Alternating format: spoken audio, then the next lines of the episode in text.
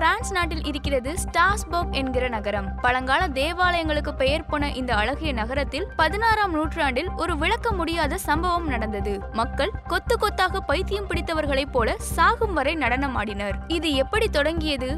எப்படி இந்த பிரச்சனைக்கு தீர்வு காணப்பட்டது என்பதையெல்லாம் பார்ப்போம்.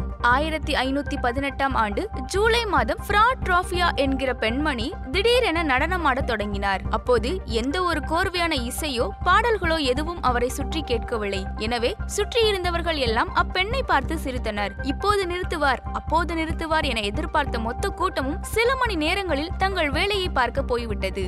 ஆனால் ஃப்ராட் ட்ராஃபியா தன் ஆட்டத்தை நிறுத்திய பாடில்லை. இரவு பகல் பசி தூக்கம் என எதையும் பார்க்காமல் தொடர்ந்து நடனமாடினார் உணவு இடைவேளைக்கு கூட தன் ஆட்டத்தை நிறுத்தவில்லை. இப்படியே அவரது ஆட்டம் கிட்டத்தட்ட ஆறு நாட்களை கடந்தது. அப்போது தான் இப்படி பித்து பிடித்தார் போல ஆடுவது மக்களிடையில் பரவ தொடங்கியது. அடுத்த ஏழு நாட்களுக்குள் இப்படி ஆடுவோரின் எண்ணிக்கை முப்பது நாளாகவும் ஒரு மாத காலத்துக்குள் கிட்டத்தட்ட நானூறு பேரும் ஆடியதாக பிபிசி வலைதள காணொளி ஒன்றில் குறிப்பிடப்பட்டிருக்கிறது. வயதானவர்கள் இதய நோய் போன்ற உடல் நல கோளாறு உள்ளவர்கள் தொடர்ந்து ஆடியதன் விளைவாக மரணிக்க தொடங்கினார். ஆனால் அது மற்றவர்களை பாதிக்கவில்லை. ஆட்டம் தொடர்ந்தது. ஊர் பெரியவர்கள் எல்லாம் ஒன்று கூடி இதை எப்படி சமாளிப்பதென விவாதித்தனர். ஒரு பெரிய மேடையை நடனமாடும் ஆட்டக்காரர்களுக்கு அமைத்துக் கொடுக்க தீர்மானிக்கப்பட்டது. ஆட விரும்புவோர் தங்களின் ஆசை தீர ஆடி முடித்துவிட்டால் தங்களின் சுயநினைவுக்கு திரும்பி விடுவார் பிரச்சனை சுமூகமாக தீர்ந்துவிடும் என கருதினார். அதோடு இசை கலைஞர்களை அழைத்து நடனமாடுவோருக்கு இசை கருவிகளை வாசிக்குமாறு கூறப்பட்டது. ஆனால் சூழல் நேருக்கு மாறாக நடந்தது. நகரத்தில் பித்து பிடித்தார் போல நடனமாடுவோர்களின் எண்ணிக்கை சகட்டு மேனிக்கு அதிகரித்தது. திட்டம் சொதப்பலில் முடிந்தது. ஆயிரத்தி ஐநூத்தி பதினெட்டாம் ஆண்டு ஆகஸ்ட் செப்டம்பர் மாத காலத்தில்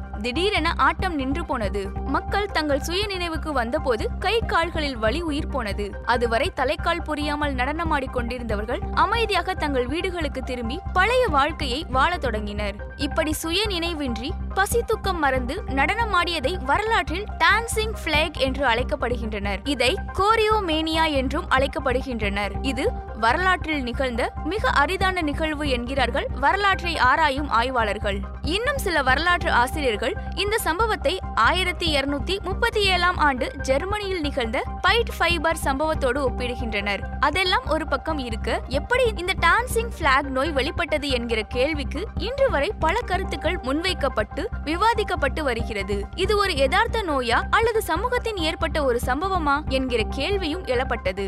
சிலரது எபிலெப்சி போன்ற ஒரு விதமான நரம்பியல் சார்ந்த நோய் மற்றும் டைப்ஸ் எனப்படும் ஒருவித தொற்று நோயாக இருக்கலாம் என்கிற வாதங்களை முன்வைத்தனர். ஆனால் இந்த டான்சிங் பிளேக் ஒரு கலாச்சார தொற்று என்றே பல்வேறு ஆதாரங்கள் கூறுவதாக பிபிசி காணொளியில் விளக்கப்பட்டுள்ளது. கடும் மழை வெள்ளம் கடும் குளிர் அதனைத் தொடர்ந்து கடும் வெப்பம் என மோசமான நெருக்கடியால் மக்களுக்கு ஏற்பட்ட மன அழுத்தத்தால் மாஸ் ஹிஸ்டரியா காரணமாக இப்படி மக்கள் நடனமாடி தங்களை மறந்த நிலையில் இருந்ததாக அக்காணொலியில் விளக்கம் கொடுக்கப்பட்டுள்ளது. சமீபத்தில் இந்த டான்சிங் பிளேகை மையமாக வைத்து பாப் நட்சத்திரம் புளோரன்ஸ் டான்ஸ் ஃபீவர் என ஒரு ஆல்பத்தை வெளியிட்டார். கிராண்ட் மில்வுட் ஹார்கிரேவ் என்கிற எழுத்தாளர் தி டான்ஸ் ஸ்ரீ என்கிற பெயரில் ஒரு புத்தகத்தை வெளியிட்டுள்ளார்.